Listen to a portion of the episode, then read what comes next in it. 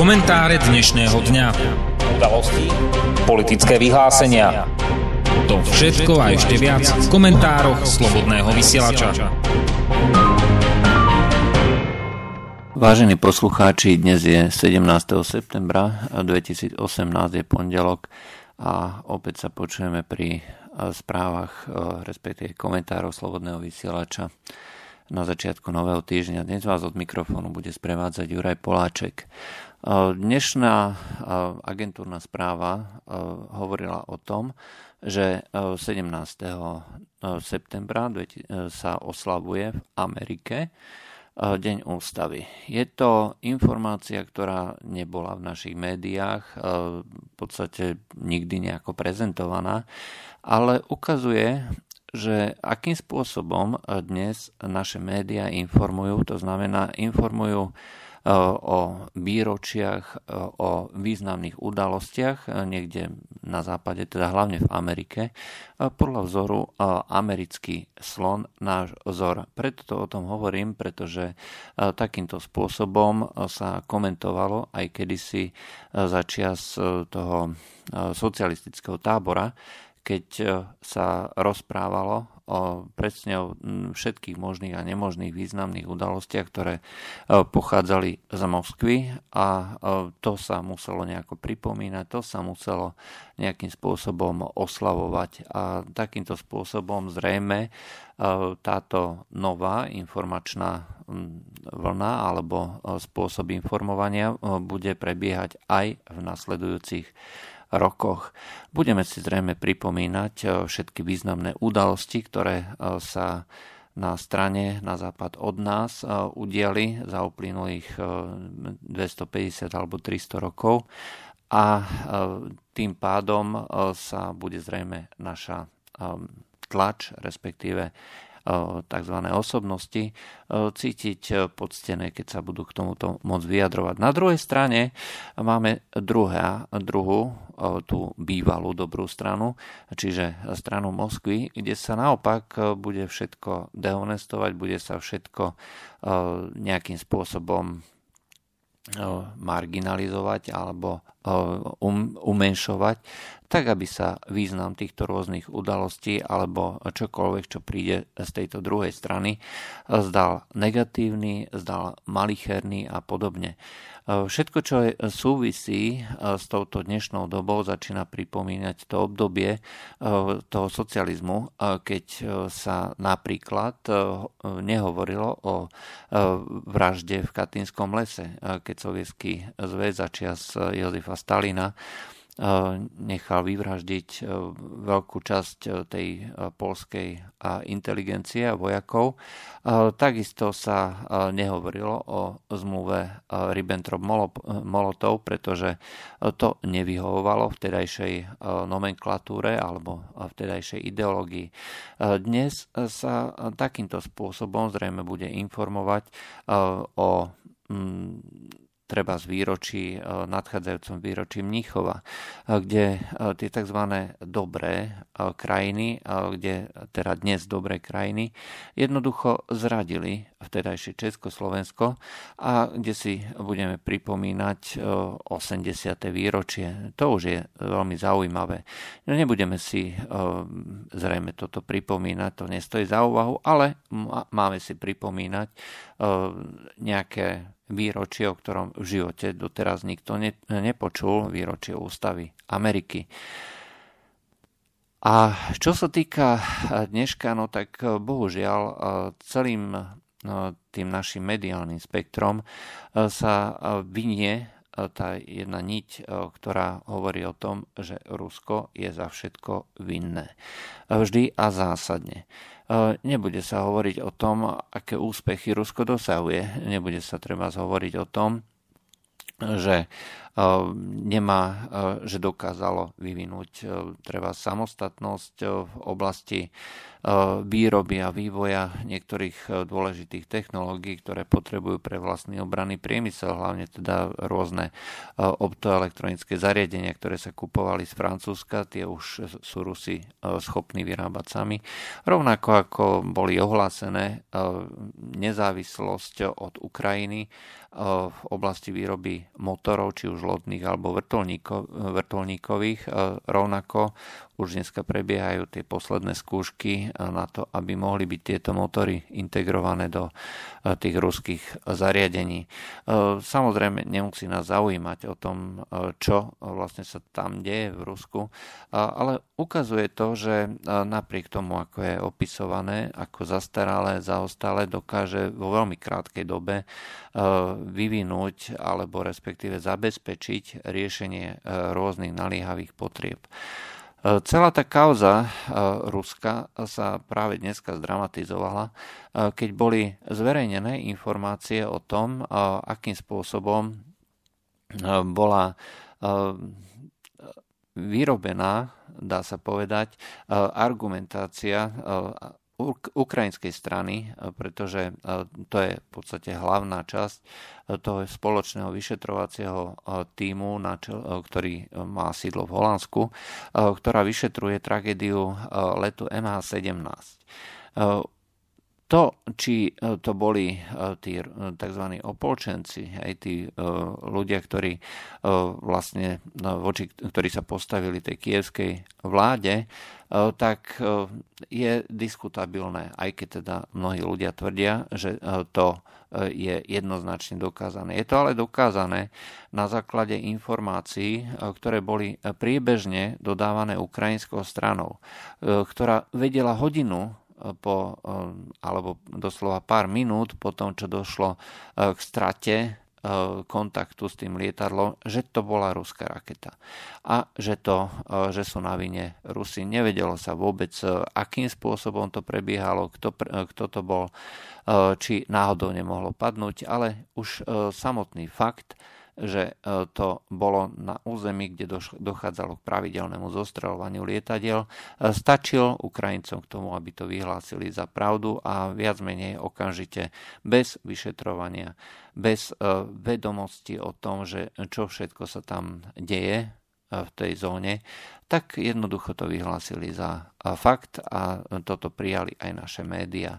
Neskôr sa 4 mesiace nič nedialo. A e, zber trosiek, napriek tomu, že e, to bolo plné novinárov, napriek tomu, že e, to bolo plné rôznych civilistov alebo jednoducho zvedavcov, tam, tam jednoducho žiadna komisia, medzinárodná komisia nezašla. Vraj boli ohrození ostrelovaním ukrajinskej strany. Samozrejme, nič z toho nebola pravda. Nikto totiž nemal záujem to vyšetrovať. Už vtedy boli na vine Rusy za všetko, čo sa udeje. Svojho času v roku 2016 bolo zverejnené video Márie Zacharovej, ktoré, ktorá ako hovorkyňa ministerstva zahraničných vecí tvrdila, že voči Rusku sa deje kampaň, ktorá vlastne ich robí vinným za všetko možné a že budú trpieť. Malo to súvislosť so Sýriou, ktorá bola až o rok neskôr, v roku 2015, ale e, prakticky už od roku 2013 je Rusko v neustálej vojne so Spojenými štátmi a Západom.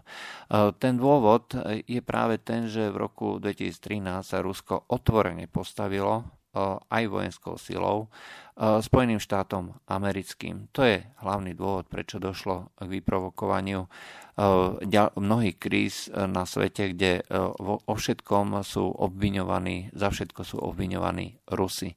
A deje, deje sa to na mnohých frontoch. Ten front je nielen vojenský, ale je to aj informačná vojna, je to ekonomická vojna, je to normálna, klasická vojna, len sa nevedie tými zbraňami. V tom období, keď došlo k zostreleniu toho lietadla malajských aerolínií, ten let MH17, tak jednoducho nikto nemohol vedieť v tom období, že o čo sa tam stalo. Napriek tomu boli Rusi obvinení a voči ním sa začala obrovská sankčná vojna, ktorá dovtedy mala priebeh len nejakých takých povedzme prestreliek o tom, že na nejaké zoznamy nežiaducích osobností sa dávali určití ľudia v súvislosti s oddelením Krymu od Ukrajiny a pričlenením k Ruskej federácii. Tu ale treba podotknúť, že práve v tento deň ukrajinská strana sa rozhodla, že vypovie zmluvu o priateľstve a spolupráci uzavretú ešte v roku 1997 e, s Ruskou federáciou, kde hovorí, že Ukrajina bola terčom nepriateľských ruských útokov, ale tiež treba pripomenúť, a je celkom zaujímavé, že to zverejnili, možno, že unikla tá veta cenzorovi, v tých lidových novinách, českých lidových novinách, kde sa priamo hovorí, že žiadna strana nebude poskytovať svoj priestor na nepriateľské akcie alebo aktivity voči druhej strane. To, že na ukrajinskej strane k takýmto aktivitám jednoznačne došlo a dochádzalo, jednak svedčí o tom, že už za prezidenta Janukoviča sa začali prípravné práce na, povedzme, umiestnenie amerických síl na do Krymu, do Sevastopolu, kde je sídlo Čiernomorskej ruskej flotily.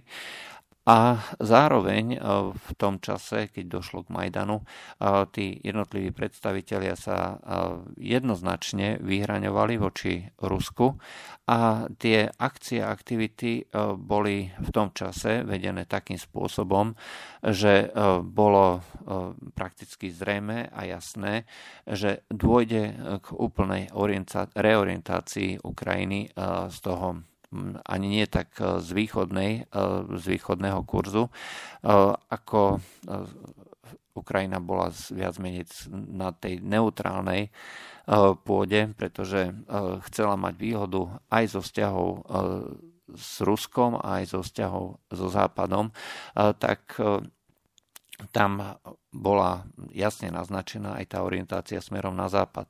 To sa nedá nazvať inak ako zmenou kurzu a e, zároveň je to aj e, explicitné porušenie e, týchto rôznych klauzul, ktoré hovorili a nejakým spôsobom definovali tú spoluprácu povedzme Ukrajiny a tretich krajín to, že e, Ukrajina pod tou novou vládou, to potom neskôr nastupivšieho premiéra Jaceňuka, e, plánovala e, zrušiť zmluvu o prenajme ruskej vojenskej základne v Sevastopole a v podstate likvidáciu ruskej vojenskej prítomnosti na Kryme s takým dodatkom, že by sa poskytla táto pôda alebo možnosť povedzme využitia týchto rôznych zariadení možno niekomu inému, tak hovorí o tom, že sa to nedá čítať inak ako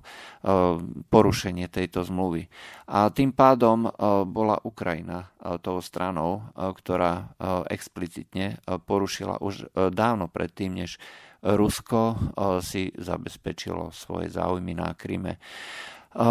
To, či ten let eh, MH17 eh, bol eh, zlikvidovaný ukrajinskou stranou, ako tvrdia Rusy, alebo stranou naopak tých Rusmi podporovaných povstalcov, to nie je dnes jasné. A ešte raz, hoci to tvrdí stále ten spoločný vyšetrovací tím. Dôvodom je hlavne to, že ten zber trosiek je veľmi podivný. Je takisto vyšetrovanie celého toho týmu prakticky neuveriteľne dlhé a neumožňuje e, inú interpretáciu ako to, že niekto chce nejakým spôsobom doslova prípad vyrobiť. A jednoducho všetky tie tzv. dôkazy sú neustále neustále je ich možné spochybniť nejakým spôsobom. Aj to, čo po štyroch rokoch vlastne objavili v úvodzovkách nejaký plášť rakety s nejakým sériovým číslom, ktorá je mimochodom neporušená, ale to už sme viackrát komentovali, tak plášť tejto rakety má sériové číslo, ktoré vraj e, patrí niekam do ruských zásob. Ruská strana práve dneska zverejnila, že podľa dokumentov, e, ktoré majú a tie dokumenty oni archivujú v podstate navždy, od začiatkov toho ruského raketového pries, toho priemyslu, keď došlo k tragédii v roku 1960, keď bolo pri experimentoch, respektíve pri testoch zahynulo veľké množstvo výskumných pracovníkov dnešnej ukrajinskej továrne Južnoe, tak oni archivujú všetky záznamy v podstate do nekonečna a podrobným skúmaním toho čísla, ktoré poskytla práve ukrajinská strana, tak sa zistilo, že táto raketa patrila do zásob, ktoré nakoniec zostali pri tej delimitácii na Ukrajine. Zase tieto všetky informácie boli e, ukrajinskou stranou okamžite odmietnuté ako výroba fake news. E, pritom sú to záznamy, ktoré majú aspoň e, na ten prvý pohľad jednoznačný charakter právosti to znamená, že pokiaľ by k niečomu došlo k nejakej falzifikácii alebo k manipulácii, no museli by to asi veľmi prácne a dlho pripravovať práve na základe tých informácií, ktoré boli zverejnené len relatívne nedávno. Myslím, že to bolo okolo mája. No a e, tým pádom sa nabúrava celá tá koncepcia, že za všetko je vinná ruská strana. A to, že doteraz Rusko nebolo priznané, k týmto jednotlivým informáciám, aby, ich, aby malo možnosť sledovať ten vyšetrovací tým. To zase svedčí len o tom, že nikto si nepraje, aby Rusko bolo pri, dá sa povedať, vyrábaní celého prípadu. Aj to svedčí o tom, že je ten výsledok dopredu daný a zrejmy. A zdá sa, že tá propaganda má zase len viesť nejakej demonizácii a k tomu, že si nemáme všímať e, tie neustále plynúce vojenské transporty, ktoré e, bežia na východ s obrnenou technikou. Nikdy e, v histórii takéto množstvo transportov ľudia neevidovali a kde končia, to momentálne nie je jasné. Ale máme všetky dôvody sa obávať, že e, tieto, e, tieto e, veci nie sú len záležitosťou presunov techniky na manévre niekam, od niekaďal niekam, ale skôr je to príprava na vyslovene opevnenie sa alebo vytvoriť nejaké body, z ktorých bude môcť prevádzať nejaké akcie a aktivity. Nakoniec dojdeme k tomu, že za, nielen, že za no, ten let MA17, ale za akékoľvek tzv. zlé veci môže tá ruská strana alebo akákoľvek strana, ktorá je spojená s Rusmi. Aj keď dnes to spojenectvo Ruska a Číny je stále pevnejšie ešte stále Čína nie je označovaná za tú, za tú zlú krajinu, predsa len ju potrebujeme, predsa len sa v Číne deje veľká časť obratu našich fabrík alebo koncernov, lepšie povedané.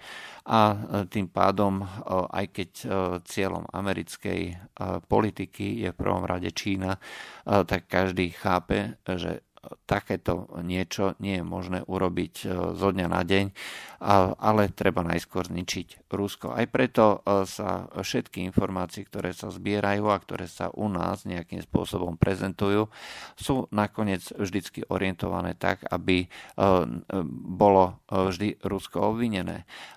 A táto propaganda zasahuje do, každého, do každej časti toho tzv. informačného prúdu. Z českej televízie dnes prichádzajú správy o tom, že dokonca už aj v detských programoch sa hovorí o tom, že Rusi sú zlí, voči ním sa treba postaviť, že voči ruskej propagande máme bojovať a tak ďalej a tak ďalej. Takisto v prípade Skripal, kde sa vyslovene vyrába hysteria a panika. Tam treba takisto pripomenúť, že rovnako ako ten začiatok vyšetrovania toho prípadu MH17 je zahalený obrovským množstvom podivných náhod, okolností a aj v prípade Skripal od začiatku je celý ten konflikt úplne absurdný, pretože ak sa raz použije bojová otravná látka, ktorá má e, účinky e, mnohonásobne silnejšie ako najznámejšia iná bojová látka, tak všetci v okolí by boli mŕtvi, nielen samotní Skripalovci. A e, všímať si potom tie ďalšie doslova absurdné obvinenia, ktoré prichádzajú o tom, že našli nejakí tzv. investigatívci e, nejakú databázu alebo e, sa vlámali do ruskej vládnej e, agentúry a že našli tam číslo, ktoré vedie na vrátnicu ministerstva obrany. No, je to doslova absurdné, pretože toto nesú, nemôže vlastne nič hovoriť o tom, akým spôsobom sú organizované tie dáta v Rusku. Rusi už od začiatku už, mnohé, už dlhé roky majú úplne oddelenú informačnú sieť týchto rôznych organizácií. A vzhľadom na to, že v Rusku od prípadu Snowden, kedy vlastne sa odhalila tá obrovská, dá sa povedať, až, až absurdne obrovská miera integrácie tých rôznych tajných služieb e, do toho informačného priemyslu, tak e, Rusi neveria prakticky nikomu. A e, odvtedy, ako sa napríklad prišlo na to, že tie jednotlivé procesory zo strany amerických koncernov ako Intel alebo AMD mali priamo na príkaz amerických tajných služieb zabudované tajné vrátka, to bol tzv. projekt Burun, ktorý umožňoval odhaliť a respektíve odkryptovať, čiže odkodovať šifrovanú komunikáciu, tak odtedy Rusi dokonca nielenže oddelili tie všetky svoje informačné siete od internetu, či tam nie je vôbec žiadna priama väzba, ale naviac ešte aj všetky svoje servery, ktoré prevádzkujú na beh týchto rôznych, rôznych svojich služieb aj tých informačných služieb, tak tie servery bežia na procesoroch, ktoré sú ruskej výroby.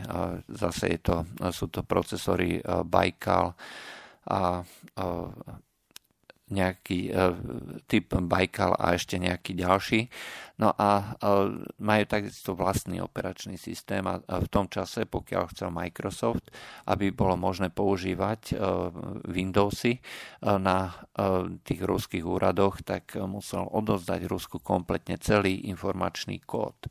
Toto, toto len dokumentuje mieru tej oddelenosti alebo nedôvery Ruska voči západu a to, že nejaká skupina si teraz začne prezentovať, že niečo, e, že sa vlámali do týchto databáz, je to doslova absurdné. Ale na západe sa dneska absurdným príbehom jednoducho verí.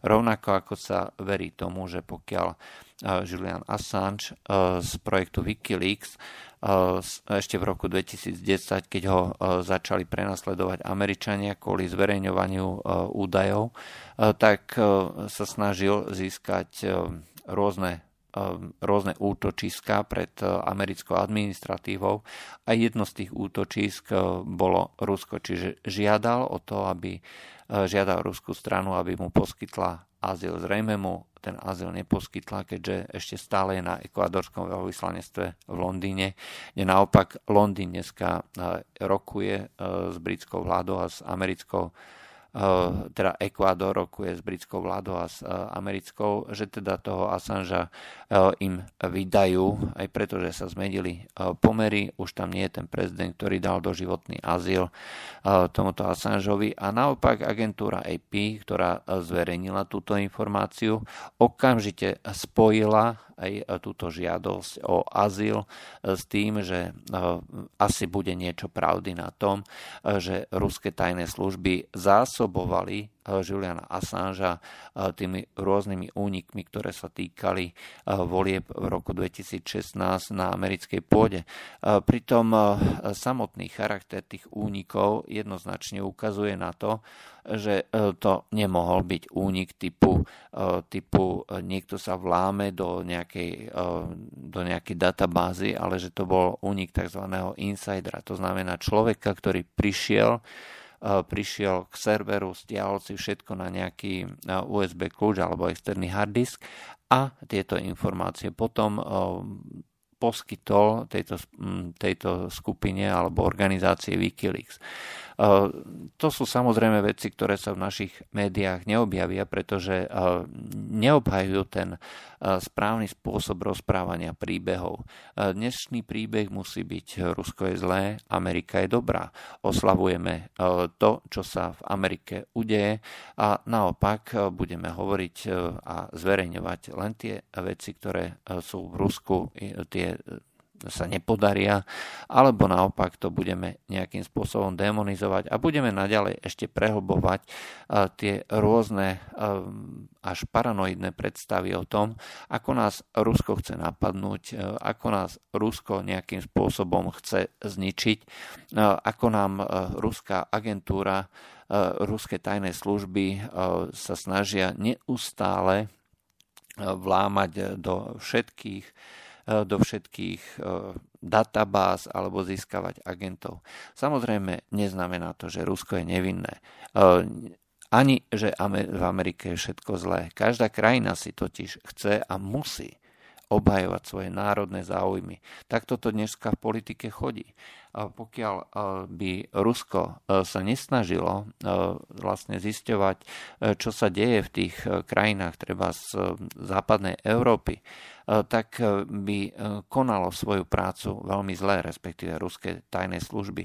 Je úplne logické, že tí rôzni vojenskí pridelení, tí rôzni ataše, takzvaní, ktorí sú na ruských veľvyslanectvách po celom svete, ale hlavne v tých zaujímavých krajinách, majú e, vlastne aj tú úlohu e, nadvezovať kontakty, e, získavať informácie. Presne takisto to robia všetky tajné služby, presne takisto to robia všetky krajiny.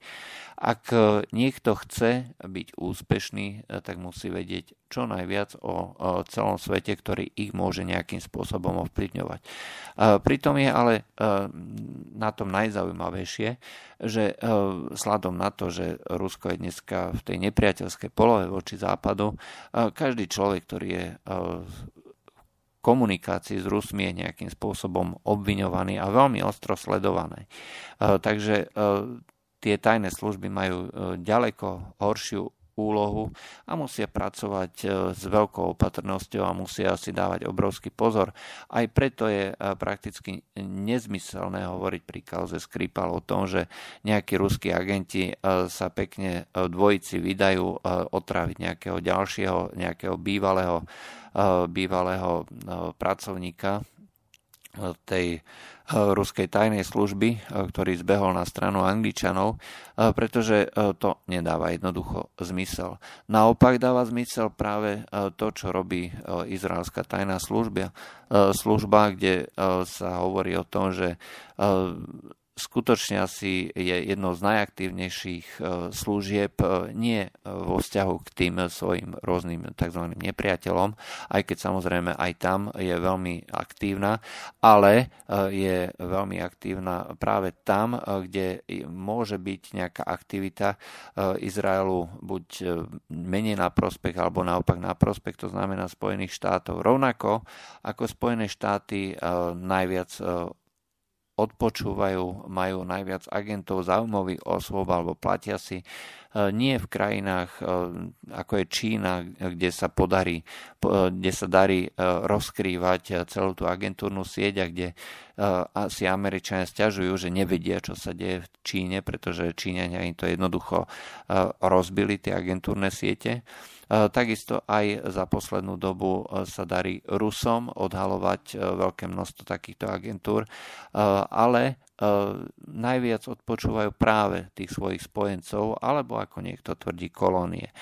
V skutočnosti je toto najlepšia cesta, ako si udržať práve poslušnosť týchto kolónií, ako zabezpečiť, aby v prípade, že neexistujú žiadne dôkazy, ako bolo v kauze Skripal, jednoducho všetky tieto krajiny poslušne nabehli na loď a začali robiť aktivity podľa taktovky nejakého veľkého brata, či už v Bruseli alebo v Londýne. Aj preto každá, alebo teda vo Washingtone lepšie povedané, aj preto krajiny, ktoré prejavia akýkoľvek náznak odporu, E, sú e, v prvom rade demonizované zo strany e, práve takýchto centier, aj či, či už toho Washingtonu alebo Bruselu.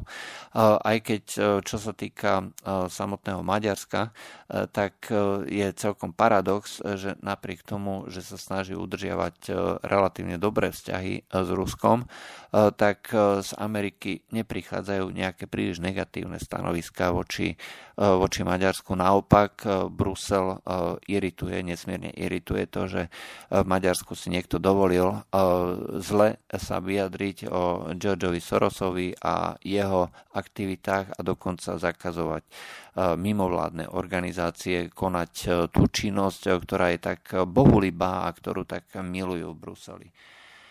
Toto všetko teda vedie k tomu, že pravda sa stráca, tá kvalita pravdy sa stráca a jednoducho e, dnes sa nemôžeme spolahnúť na to, že tie médiá nám e, skutočne niečo hovoria. E, pravdu, nedozvieme sa ju. Jednoducho nám ostáva len ten zdravý rozum. Ak sme kedysi medzi, čítali medzi riadkami v novinách, keď sme počúvali tie správy s náznakom toho, že čo e, sa e, tam e, nepovie, alebo naopak sa povie takým neželaným spôsobom. Dnes opäť sa musíme snažiť spoliehať na zdravý rozum.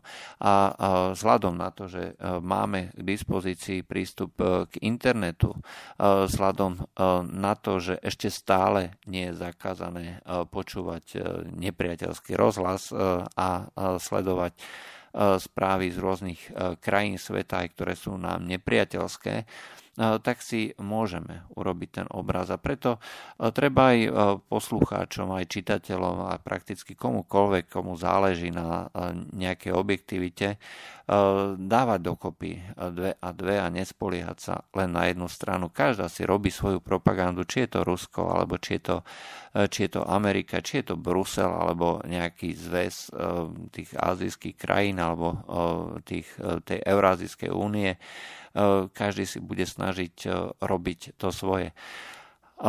Pokiaľ by bol normálny svet, tak by to bola súťaž ideí. Pokiaľ by to bol normálny svet, tak by bola možnosť si porovnávať bez nejakých ďalších následkov. Dnes to musíme robiť viac menej tajne, aj snáď jedine na, na médiách typu Slobodný vysielač sa to môže povedať otvorene. To bolo z dnešných komentárov Slobodného vysielača všetko. Lúčia s vami Juraj Poláček. Do počutia. Táto relácia vznikla za podpory dobrovoľných príspevkov našich poslucháčov. I ty sa k ním môžeš pridať. Viac informácií nájdeš na www.slobodnyvysielac.sk Ďakujeme.